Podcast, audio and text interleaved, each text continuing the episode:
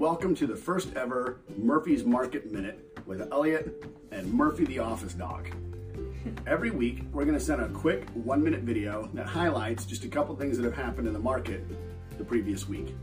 Now, but since this is our first one and we're already into March, we're going to kind of wrap up a couple key points from January and February.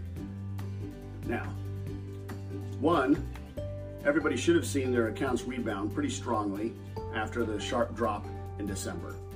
So, congratulations to everybody that held the course and had their money in the market to be able to enjoy that. that.